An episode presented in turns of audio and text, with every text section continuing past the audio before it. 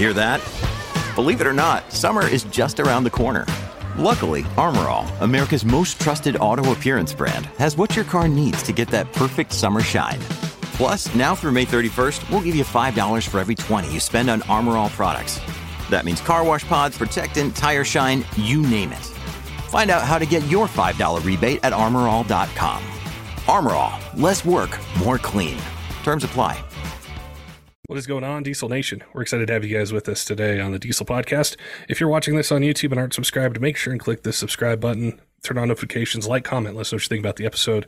If there's any suggestions you have for a topic or a guest, we're always checking YouTube. Love to be, love to get your guys' feedback, and then also be able to incorporate that into future episodes, um, or to ask guest questions if it's you know something you want to know about a particular truck or part, or you know something going on in the industry. We'd love to be able to do that. On today's episode, I'm going to be chatting with Ethan from WP Developments and asking him the question: Is there one transmission to rule them all when it comes to holding power, performance, options? And uh, really reliability, you know, as well with these higher power numbers.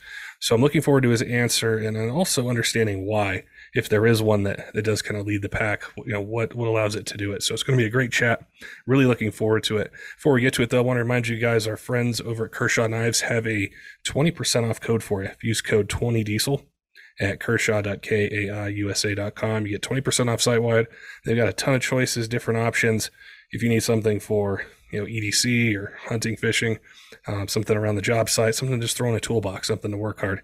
They've definitely got you covered with a bunch of choices to meet any budget. So if you're in the market, head on over, check it out, save some money.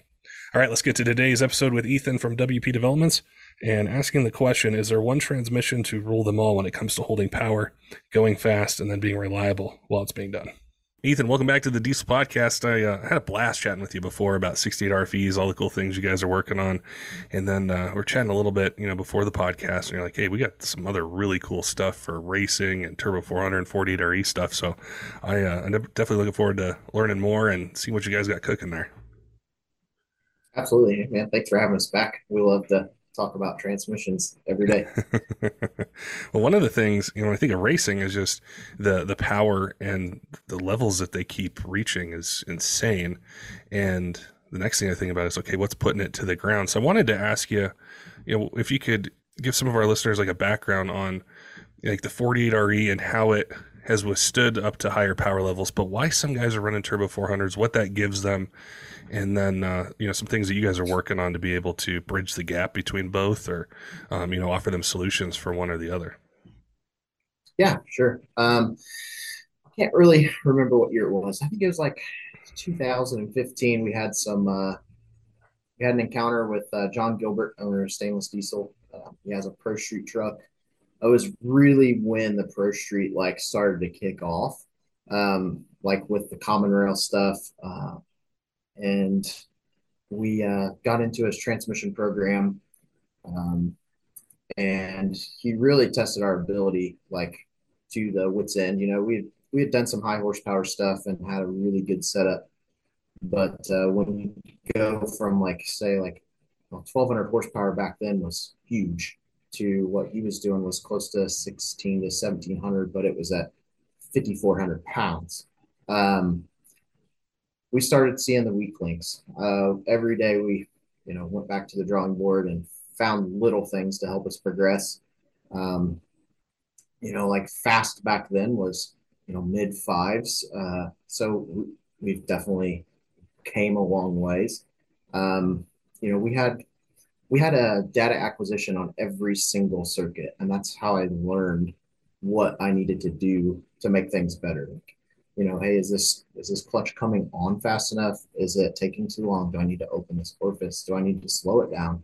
And so when we had all that data that I could sit there and study after every pass, I mean, we went to every race with uh, the stainless diesel crew um, before I started piloting uh, the truck we built you know, I it was just purely like that was all I concentrated on was just transmissions uh, and did the data thing.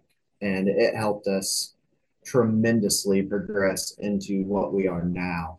Um, finding out, you know, like staging wise, a lot of people burn down a converter during staging. So we really concentrated on that. You know, we wanted to keep the biggest failure I, in, in my opinion, of the 4748 in the race application is in the torque converter. Uh, we can all pretty much get them to hold like with the hard parts that are available to you know us nowadays. Um, Sonnax with all their shafts, like we swear by their shafts. Um, they're actually one of our sponsors for our race program, and we test a lot of their stuff for them. Um, it was the converters that we really had to look into. And there was guys going out making two passes and switching out converters. So I studied that, you know, while I was sleeping even. and uh, we got to the point where, um, you know, he had he had spooled up against some other people that were having troubles we knew prior to, and he would sit there on the on the on the limiter for uh, 20, 30 seconds, you know, and I'm like, oh God. And he'd get back to the pits and I'd put my hand on the pan and you know, it was, it was you could you could leave your hand on the pan. So we had a really, really good idea of what we needed for pressure wise. Um, you know, how do we keep this lockup clutch from dragging? Um, we took that on to, I think it was 2018. Um, he was at that 2,500 horsepower mark, and we came to some case limitations. So the um, the actual wood roller race was starting to rip out of the cases at that point. So, you know, it wasn't super common. Uh, he was one of the first four wheel drive turbo 400s. Um, we did his transmission for that. It was a, it was a huge learning, and I tell the story to a lot of my friends that are in transmission building. I said, you know, I wasn't really excited to open my arms to the turbo 400. And they're like, yeah, why not? You know, it's a, it's a really simple trans and, you know, it's, it's a proven platform. And I was like, well, that's the thing. I said, it's been out for so long, you know, how much is there really to study and upgrade? I feel like I could just open a recipe book and, you know, make KFC's secret recipe.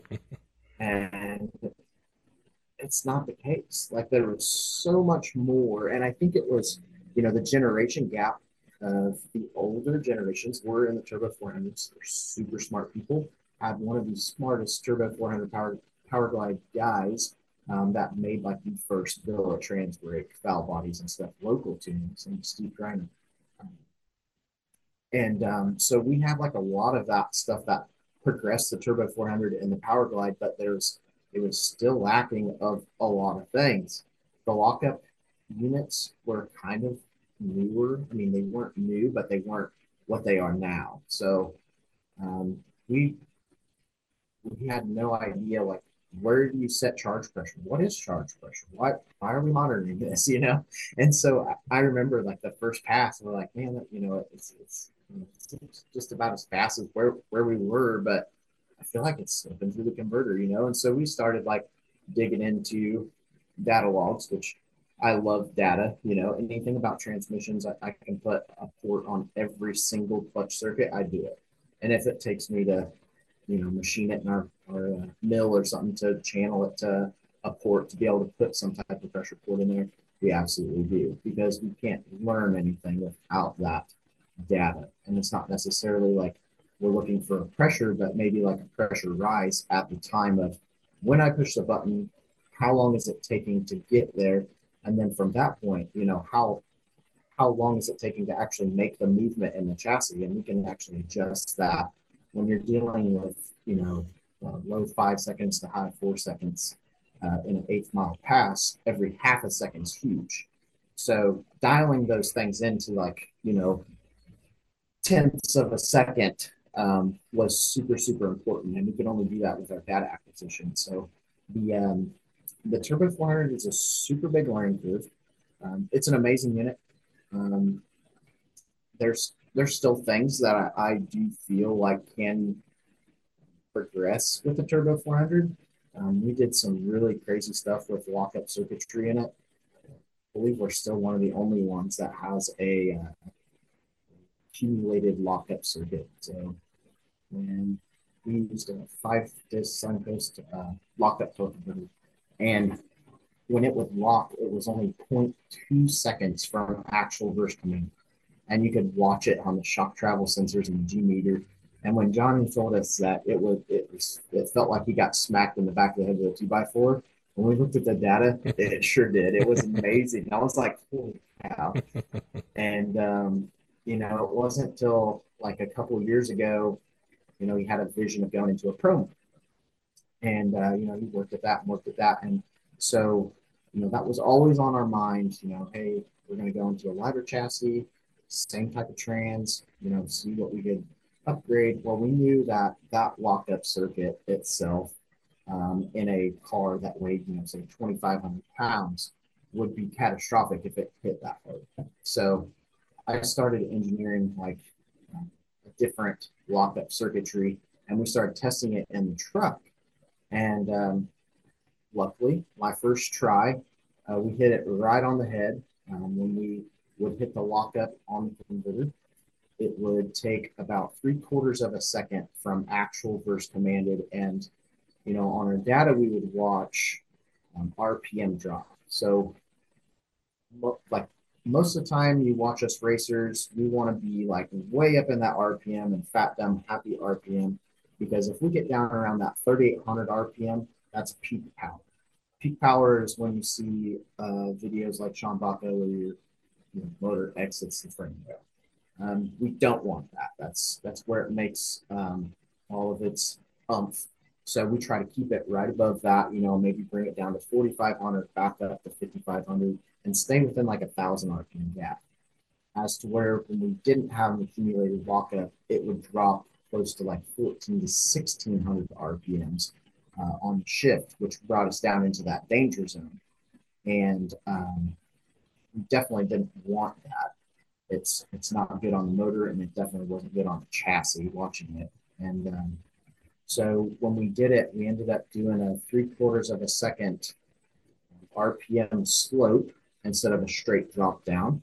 And it only dropped 600 RPM because it slowly engaged that clutch and brought it back up. Um, and so we did that mechanically instead of having to pulse within, say, like a, a lockup solenoid, which we had as a backup in that circuit. I didn't make it to where we could, you know, pulse um, voltages and a certain hertz uh, that would like regulate on off on off and like bleed fluid in slow to create, you know, it to lock up slower. So we definitely have done a lot of crazy one-off stuff and I, I enjoy it so much. It takes so much time but it's so much fun. Um, you know i'll go for days after hours and just you know start whittling on brand new billet pieces you know and and making it something so it's it's super cool. Um, the the turbo 400 is super common in in you know 2000 horsepower up range. Um, i've always had it in my head that we can make you know the 47 48 be that. We still are like our race program ourselves. We still are in that 47, 48 RE range right now. Um, we do have plans to go 68 for probably a couple races just to prove a point on it. Um, and then we'll have our we'll have another our test truck test truck that will uh, stay with the 68 all season, and it will be at the ODSS races this year. So that'll be super cool. One of our staff members will, will probably pilot that one. Well, there's there's so many trucks nowadays that can hit 2000 plus horsepower mm. and i hmm. and i imagine in that you know they get to that point where they've got to decide am i going to stick with the 48 re or, or go the turbo 400 route? What's the biggest benefit that you get by going with the turbo 400 is it reliability? Um, is it more passes? Is it things that you can control or or you know like the rpm drop you, that you were mentioning? What are the big benefits to going that route? The biggest benefit that was the persuading factor i think for most of us early in the stages um, was the converter life. So the converter life of the 4748 we personally didn't fight that. Um, we had some case limitations but i can tell you that most of the racers did. And so their big persuasion was um, that that turbo 400 lockup circuitry uh, it gets kind of confusing if you don't know how like a torque converter works, but um, it adds another passage into the lockup circuit.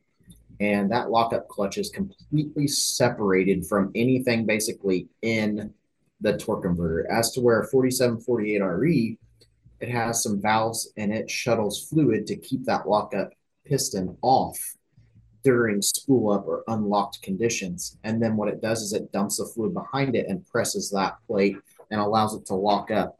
Um, so imagine during spool up, your balance of your oils holding off on the clutch versus what's coming into your torque converter and being multiplied with the heat expansion, it starts becoming worse and worse and worse. So it starts to drag your lockup clutch on during spooling and staging. Um, and as you know, if you drag a clutch that's not meant to be on, it builds heat and it also takes material off, and you know bad things happen. Um, so the big push was, you know, hey, we need uh, what they call a captive clutch, um, which is a three circuit style torque converter. Um, that's we can sit on that torque converter for a minute straight, and all we do is smoke the fluid. We don't try to drag a lockup clutch. Um, you know, that was the huge benefit of the Turbo 400. Ours was wanting the gear ratio. So you can you can put about any gear ratio you want in a Turbo 400. So like your first, second gear ratio can be completely changed however you want it. If you want a big jump from first to second, you want what they call a close ratio from first to second. And um, gear ratio is a huge thing um, with the diesel torque. So getting the availability to change the ratios was was a big thing on top of um, you know was proven. Like you see these pro mods they claim you know 5000 horsepower pro mods. They go out there they you know they put a turbo 400 in there for a season. They don't touch it whatever you know. Um, and we are like well you know if they are able to do that we should be able to do that. Um, and for the most part, I mean, they, they are really, really reliable transmissions. They're not cheap. Um, it's a completely custom, you know, from the back of the engine to the starter to the flex plate to the bell housing to, you know, buying just the unit. It doesn't come with the bell housing. You know, then you got a torque converter that's anywhere from seven to ten thousand dollars. Um, then you have a custom billet transfer case. That's another five thousand dollars. You know, it really adds up super quick. Um, it really it it prices them out. It prices most of the customers out of it. Honestly, which sucks um, because it is it is a great unit to have. It's super simple. It's uh, it's meant for what we're doing, it, and the gear ratios are amazing. Um, the 4748 is is getting there. I mean, it. I feel like it already should have been there um, for how old it is, but it's uh, you know we haven't we haven't been making 2,000 horsepower for a whole long time. Um, you know, getting to that 15 to 1700 horsepower was like, holy cow, this is amazing. And I felt like every year we all gained some crazy amount of horsepower through the winter. You know, like I keep telling myself, you know, we can't go any faster. Like we're, you know, at, at, as a diesel community, like we're we're tapped out. Like what can we do? You know, and it seems like we all come together, and in the springtime, we all just, I don't know, just pull it out of our hat and make it happen. It's amazing. Um, you know, the gas guys even nowadays are like, that thing's a diesel. It's like, yeah. And they're like, man, I remember when those things, you know, just used to blow smoke, and they were like you know, two seconds behind us, and now we're kind of, we're like really worried. You know, we got Ryan Milliken out here setting, uh, you know, mile per hour records in you know 275x class, which is awesome. Um, you know, so we got people in the radial world. We kind of do the uh, the no prep street stuff uh, in our truck, and uh, I feel like the diesel scene is definitely getting uh, its spotlight right now, and, and I feel like every year we're keeping uh, we're keeping up. We're gaining traction. We're getting there to be the co- top competitors, and it's so awesome to see because when we started it out, it wasn't like that. You know, we were trying to blow ourselves up with propane back then. Um, you know, which isn't even a thing anymore. Uh, it's just it's all nitrous. um, so yeah, it's it's definitely cool to see like how we evolved, um, going from truck pulling to drag racing and seeing what we've done differently and You know, even going back to when, you know, like Lavon and Johnny were running triple turbos, like we thought everybody thought that was the thing. Like that's that's what we need. We need all that power and torque. You know, we need to get that thing moving down the track. And really, it was the absolute opposite of what we needed. We needed our turbos in a bottle and one turbo just to be there to keep you know the air circulation going in the right direction. I mean, we shoot so much nitrous in these things; it's insane. So, learning our limitations of that has been really cool. We spent, as a diesel community, we've spent thousands of dollars um, blowing up engines trying to see what works.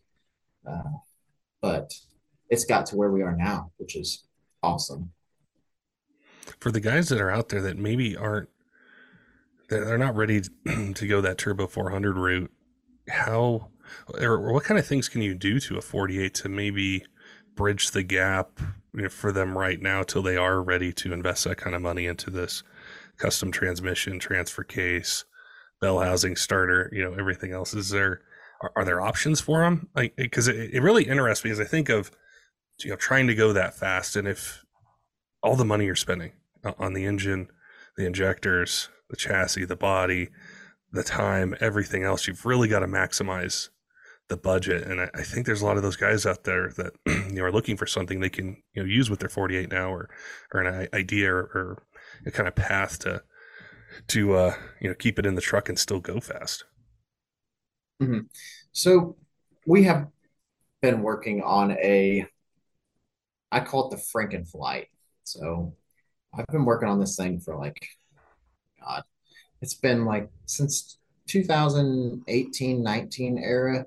Um, and what I did basically was I made a 4748 RE into a captive clutch. So I took our biggest failure point uh, as a group and said, okay, what can, you know, as we progress and getting faster, we need a lot of things in our torque converter area.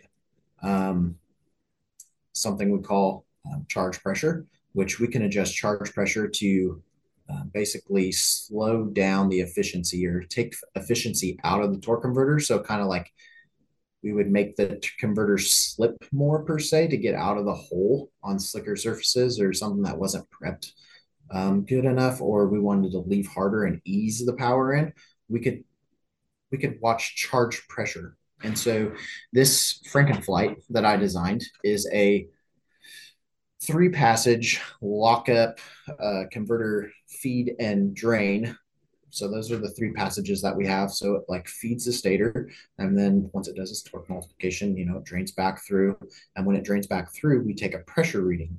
The higher the pressure, the more efficient that that torque converter is. So the the more it's wanting to go um, the lower the pressure, the less efficient it is. So you would have to say if you're at a thousand RPMs and it's at five pounds, if you went to 2000 RPMs, it would gain to say 30 pounds. It's wanting to drive.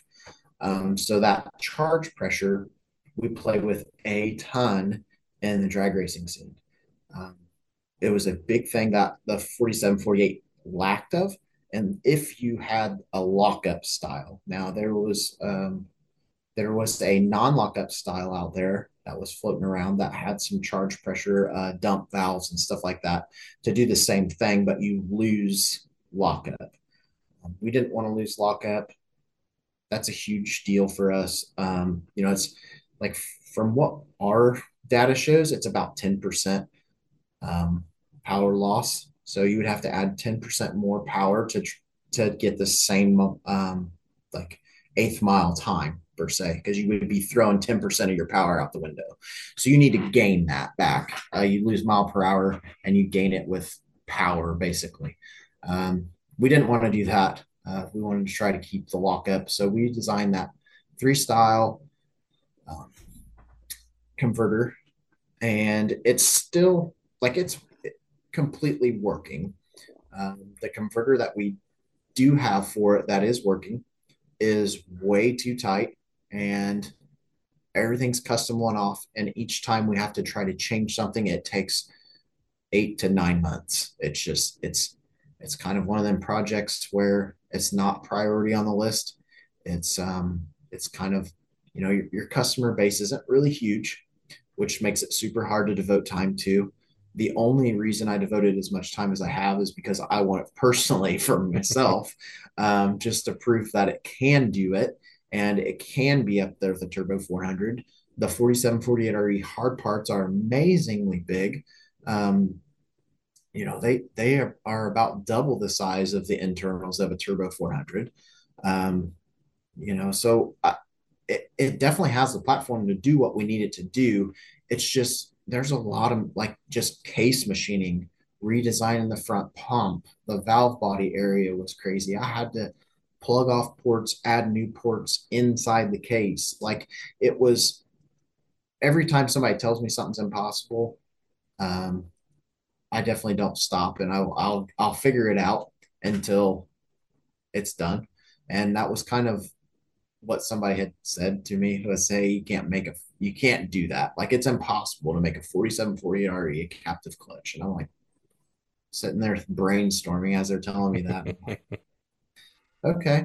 And uh, you know, um I, I made it happen. I mean, it's it's definitely a thing. I have some uh, spool test. I was trying to get it to come up um, with some nitrous in the last converter revision, and it just it just stuck. It's like the the stators um, is actually landed in the company that we're dealing with now that has a software that can actually scan it and it's called as I think it's a CDS or CSD a CDS program. So what they do is they scan like your converter and they actually flow it like in a software. It's almost like SolidWorks for uh, torque converters. So it can tell you like how much pressure, you know, what should the stall rate be?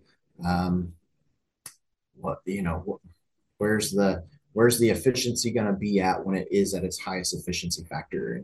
It's super, super cool software. And I, I think there's about two people in the United States that have it from what I understand. Um, so happens one of them is a friend of, of mine. Um, and they're, they're mapping out uh, a setup for us right now to be able to get it back in the truck, hopefully um, beginning early of the season and really get some data on this thing. If we can get it to spool up, we're we're on the road. You know, we're we're ready to go. Um, it's going to be that whole game of you know, is hey, is lockup happening too fast? Is it too is it too rough? Is the lockup clutch needing more pressure? So it's so rate it's so the lockup circuit is so out of the system that I could literally put, say, like regulated nitrous pressure and lock the converter up. Like that's how far away it is from anything in the torque converter. It's completely sealed off. No matter how long you set on the torque converter, how much heat you build, it will never drag the lockup clutch unless it's closed and it has some sort of force to go through the input shaft and apply it. So it's super, super awesome. Um, it, it has been a lot of money, a lot of failures, and a lot of time. But I do know that it is working. We fought pressure issues in the pump forever. Um, we finally got that figured out. It took a lot of pulling apart, machining, putting back together, scrapping parts. Um, but we definitely did get that figured out. It was like we're trying to add another circuit to it and redirect fluid and say, you know, you add a, a bleed off on it, you know, it, you come to the fact uh, fact of like that pump was designed to do what it does, and now you're adding more things for it to do. We're running out of volume. So where can we take volume from? Where can we add volume? Like where can we take from and give to? So that balance of um, figuring that out was was the challenge. Um, redirecting, redesigning like front pump assembly and valve body, eh, you know, it wasn't it wasn't terrible. Um, if I had a better machining background, I probably would have been a lot faster at it. But I, I went through a couple uh, three hundred dollar end mills breaking off and stuff like that. uh, you know, live and learn. But we definitely got it. Uh, I, it's sitting right beside my transmission. I, I, look at it every day, just waiting for a torque converter. So can't wait to put it back in that thing. What's really interesting to hear about the development and the process that you went through with the 48 and the Turbo 400 stuff and the ingenuity with it is I see a ton of things you guys are doing with 68 RFEs, and that transmission has had its own evolution from it's great, you know, now RAM has a six speed instead of a four speed. It's awesome. Then it sucks. Then it can't hold power. Then it holds a little power. And, you know, the engine's always kind of outpacing what the transmission can do with it. And there's so many of those trucks that are on the road and so many people who, you know, even if they're just doing tuning, intake, towing heavy, they're putting strain on something that it, seems like it's just built to handle whatever the factory rating is. Um, there isn't that big kind of leeway that you get, say, with like Ford transmissions or some of the Allisons out there, where you know you you can push them 150, 200 horsepower above what they're, um, you know, come from from the factory. So with the 68 stuff, you know, what are some cool things or new things that you guys are working on to be able to take that same ingenuity on the four speeds and the turbo 400 stuff to give these guys that uh, just need more capability out of their their 68? When you need mealtime inspiration, it's worth shopping Kroger, where you'll find over 30,000 mouthwatering choices that excite your inner foodie. And no matter what tasty choice you make, you'll enjoy our everyday low prices, plus extra ways to save, like digital coupons worth over $600 each week. You can also save up to $1 off per gallon at the pump with fuel points. More savings and more inspiring flavors make shopping Kroger worth it every time. Kroger, fresh for everyone. Fuel restrictions apply.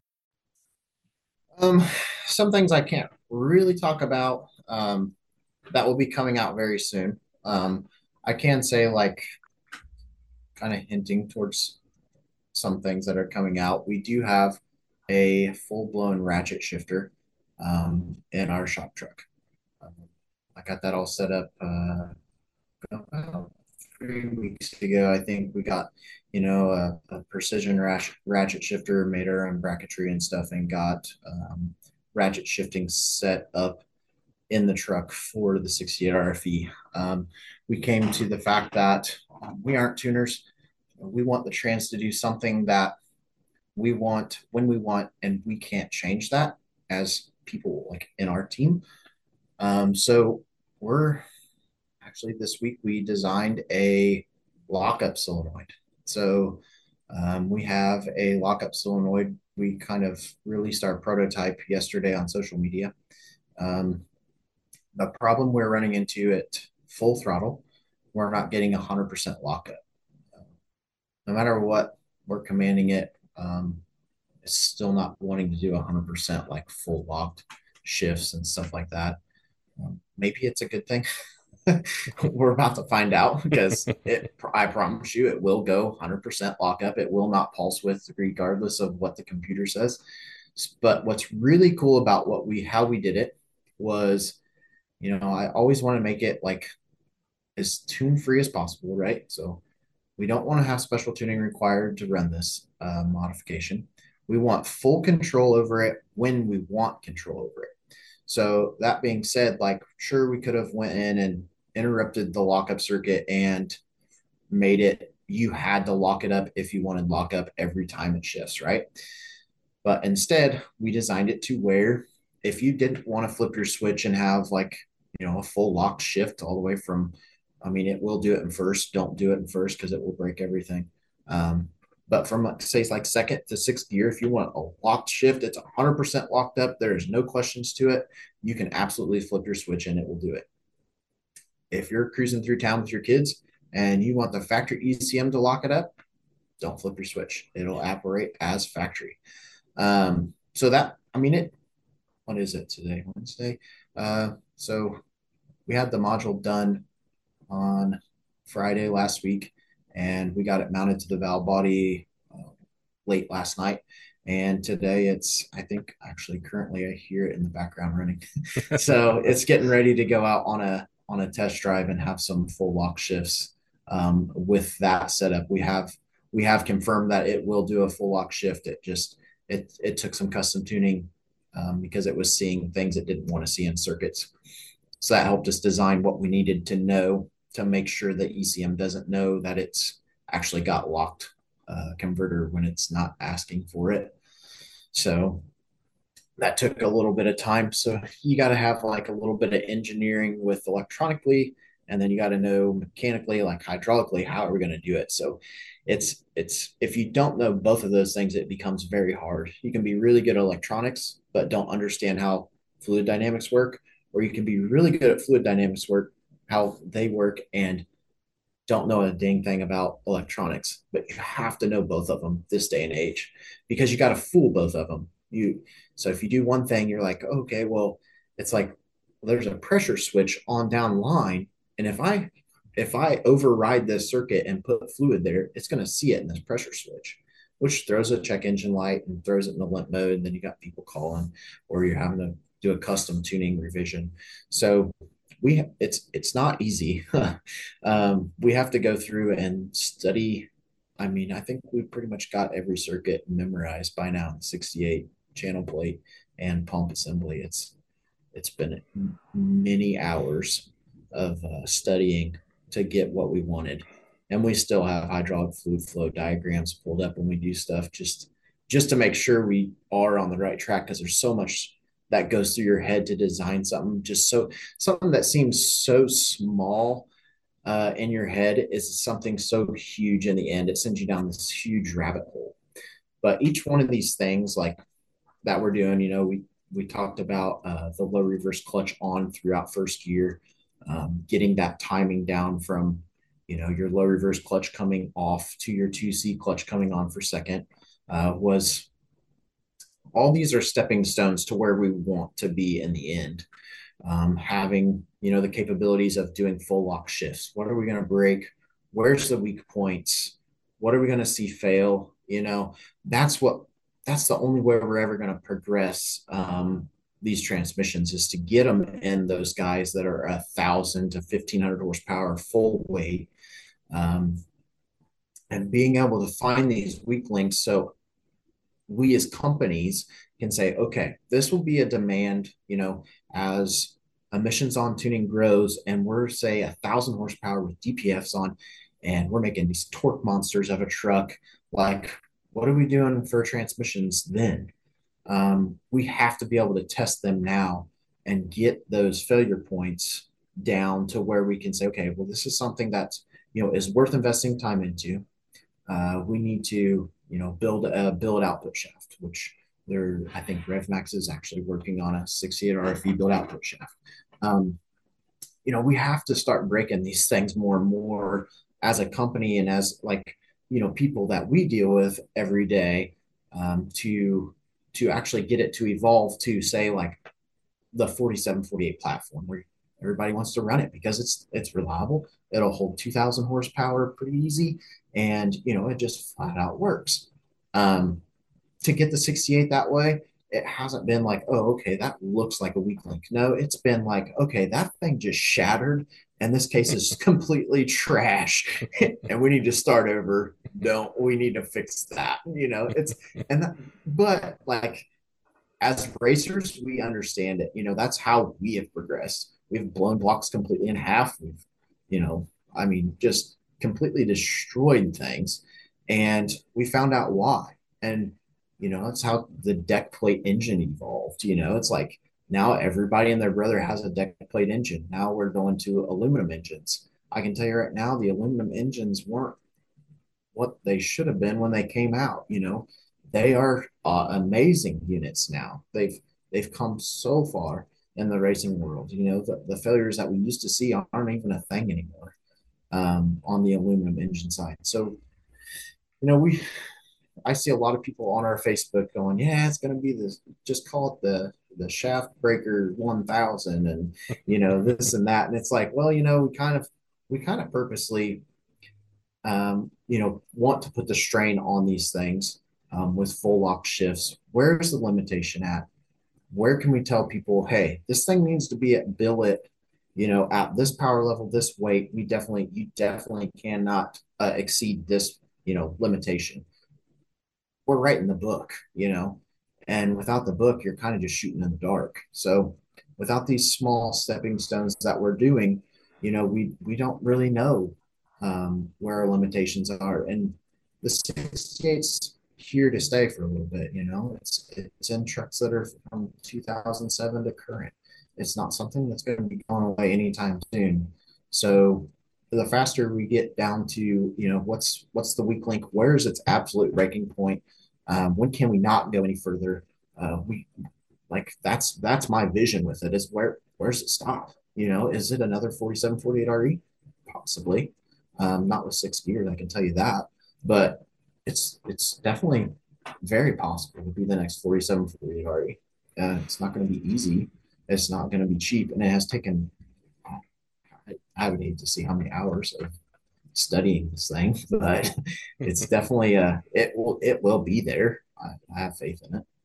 That's the part about the transmission side of the diesel podcast that I love to follow and, and, and chat about because you mentioned a lot of things there that are really true. Uh, I mean, we were just talking about a turbo 400 and in 2023 people are running them you know the 47 48s you know came out in the late well 47s in the you know late 90s and they're in race trucks now and the 68 is kind of the same thing.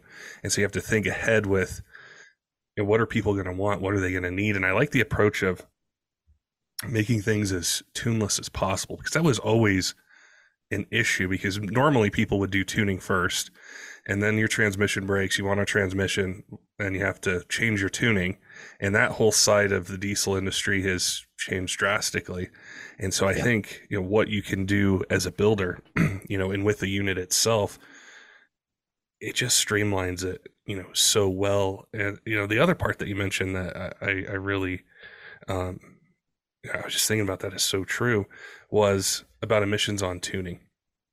I think in the past of how things used to be with the newer trucks and, and making 600 700 800 horsepower is pretty easy and you go look for a built 68 rfe and there's you know these different levels where um you know if if you run this you know 1000 horsepower unit or 900 or whatever it was rated for maybe it's not good for daily driving. Maybe you're pushing that entry level one a little bit too far. And i think on the tuning side and the emissions on stuff is it sort of reset it and then now it's catching up so quick to where the trucks are making 600 horsepower a little bit more maybe vastly more. I'm not sure with all these things on. So is it far-fetched to think in a few years they could be at 7 or 800 or 850 and you know like you're investing the time into a 68 rfe and, and, and other transmissions. So when that happens you guys are ready and it's there. It's not like you got to spend five years trying to figure it out you know in the future so you can really capitalize at that time. Mm-hmm. Yeah, it's definitely you definitely have to look at the future and what uh, you know. I get a, get a lot of messages about the uh, the AS69.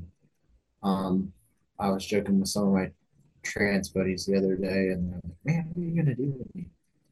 You're done with the 68." I'm like, "You know, that's a good idea." I don't know where I'm going next. You know, I don't know what I'm gonna like put all of my thought into. Um, I don't know when I'll be done with it. Honestly, I, I you know, is it going to be a daisy chain? Is is the whole thing going to be built by the time I'm done? I don't, I don't know. I'll, I will know probably within the next year or so. um, but like the AS69, it's like, man, it's it's a it's an awesome trans. The best I can explain it is, you know, it's an Allison 1000 and a Dodge version. It's super slow shifting. Uh, you know, um, it's it's very odd. Like it's not consistent shifting. If you pulled your trailer for a week straight, um, it shifts really good. Uh, and then you go drive it to church, and it's going to be slamming gears until it learns it, and then it's going to start flaring shifts when you go back to pulling your trailer. You know, and it's it's like without the tuning capabilities, which as of right now, the 69 has no tuning capabilities. We're relying, excuse me, on um, you know factory TCM calibrations. We're seeing trucks at six to seven hundred horse pretty fairly often. You know, we've got drop-in turbos that are making seven hundred fifty horsepower easily. Um, it, it, like until that tuning market opens up, unless somebody comes out with some sort of standalone TCM to start getting those shifts more consistent and, and stuff like that. You know, we're, we're at a standstill with it, really. I mean, we can make it as beefy as we want inside, But if we can't get it consistently shift evenly every time and learn faster and and get those shifts nice and crisp and clean, and I mean, you're you know, you're not going to want to drive around a truck that your buddy goes, hey, shifting okay. It's like, oh yeah, no, it's it's fine. You know, programs it. Well, no, it's not. It's not how it's supposed to be. You know, it's every time it does a flare shift, it's not good. Um, you know, so I, you know, is that 69 going to stay around? I don't know. Like it, it's kind of a, you know, this the um, AS 68 RC, which was like in cabin chassis trucks from uh, the six seven start, so the 2007 to I think it was 2012 out of 68 RC, RC AS R 68 RC.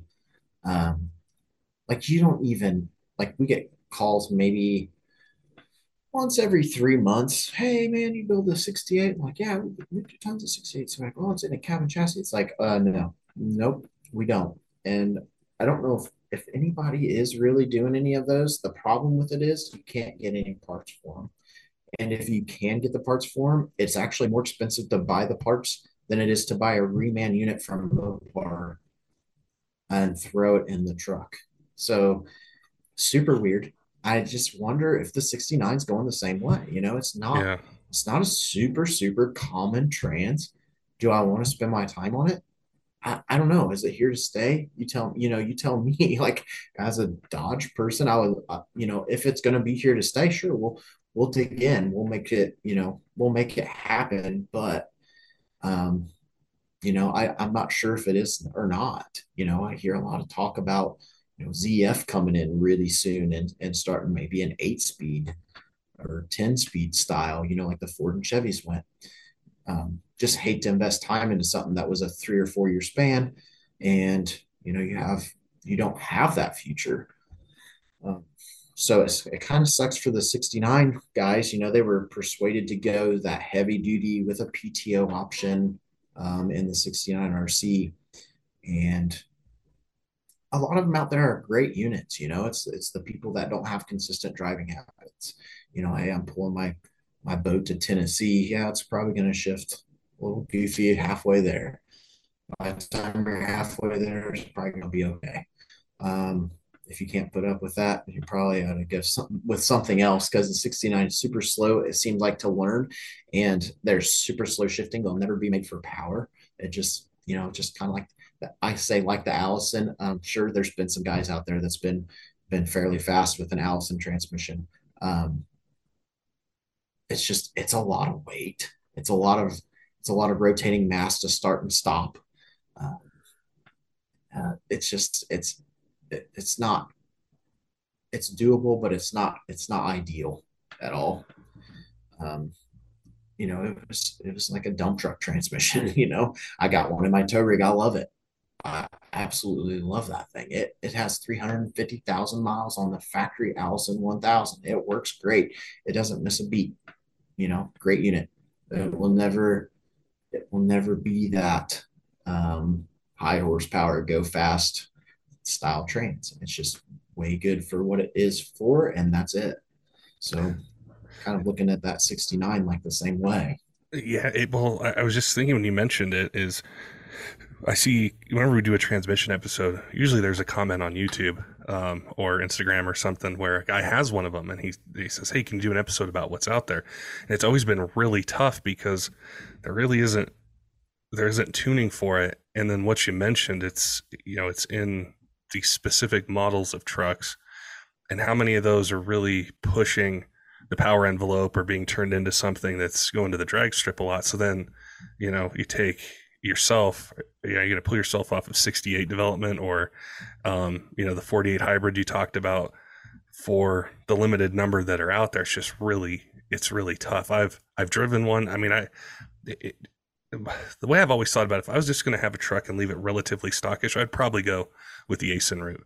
Um, but it's just really hard to kind of get the aftermarket going and and and invest the time into it because, like you said, is it going to be around or is there going to be an eight or ten speed here pretty soon? And then it's this, you know, kind of short window with limited number of trucks out there. And um, I know it's tough, and guys that have those trucks don't want to hear that, but um, yeah, it's it's just it's really tough when there's not a lot of support for it, and I, and I understand why. Mm-hmm. Yeah, exactly. I mean, just think about like, you know, one one say like one unit that we concentrate on, we try to do, say, a lockup module. You know, that's that's that can be six figures really fast, you know, of development of time, material, money, um, failures, you know, fixes. Like it's just it's not cheap to go out and say, okay, I'm gonna wake up today and we're gonna do this. Well, it it takes time, it takes a lot of money, and to invest in something, you have to know that it will be something that is wanted, or yeah. you know, it's it's just not. It's as a in a business aspect, it has to have a return on our investment, or it's not worth our time. We could go to ten thousand other different things and, and invest time you know so that's kind of i think i feel like that's where that 69 sits and I, it sucks to turn people away um, from us we just until we can open that uh, void up we just can't you know we can do everything everybody else is doing put some heavy duty parts in there but it's not really fixing in my opinion the, the root problem. Um, sure it'll you know it'll hold more power. It uh, you know it'll probably last longer because the added clutches and stuff like that but you know excuse me um, it's it's a controller issue that we have no absolutely no control over as of now you know maybe hp tuners is working on that. I've, I've heard through the grapevine that's a possibility. Once that's released i feel like you're going to see a lot of people you know having a lot of cool stuff for the 69 it's just getting there. Um, little secret about the 69 is it is a captive clutch um, setup, and it's uh it's just like the Turbo 400 on the on the torque converter control. Mean, it's an awesome unit. So is a 6R140. Um, everybody's kind of going to that, you know, that style of lockup circuitry now. Um, so it's it's definitely a, a beefy unit. It's got huge shafts. It's got really good planetaries. Um, there were some things they, like you said earlier, you know, that I feel like they just said, okay, we're going to rate this like maybe three horsepower over yeah. what this truck actually makes. And so when they, if they make a, you know, put a K&N air filter on, it's probably to break there, but, you know, they'll be back. um, you know, there's always them them little parts, you know, whether it's in a, uh, a fuel system or a transmission or an engine. I feel like they always, the one engineer just throws that one little piece in there.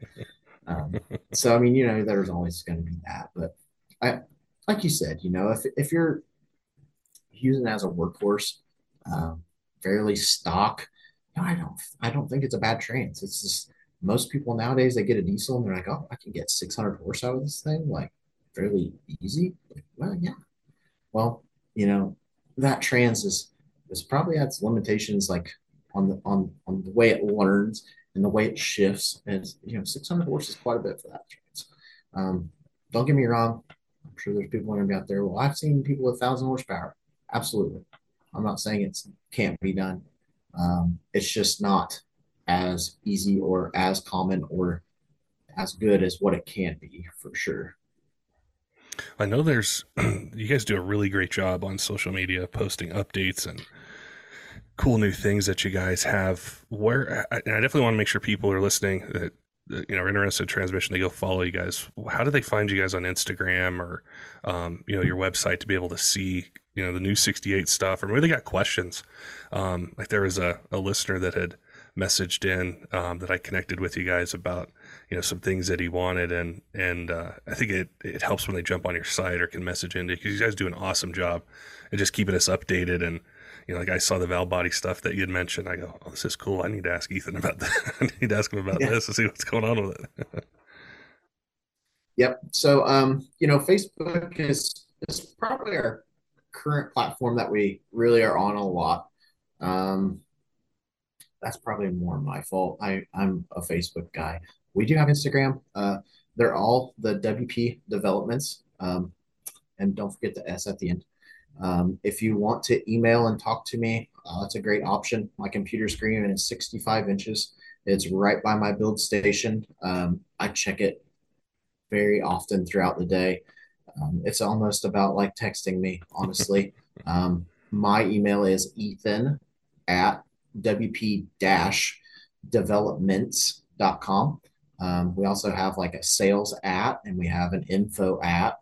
So there's plenty of emails you can get. You can get a hold of me or somebody on the crew. They'll they'll get you uh, redirected my way. Um, and my my cell phone number you can call and text. Um, within business hours. If you message me after business hours, it'll probably be the following day or or Monday if it's on weekend.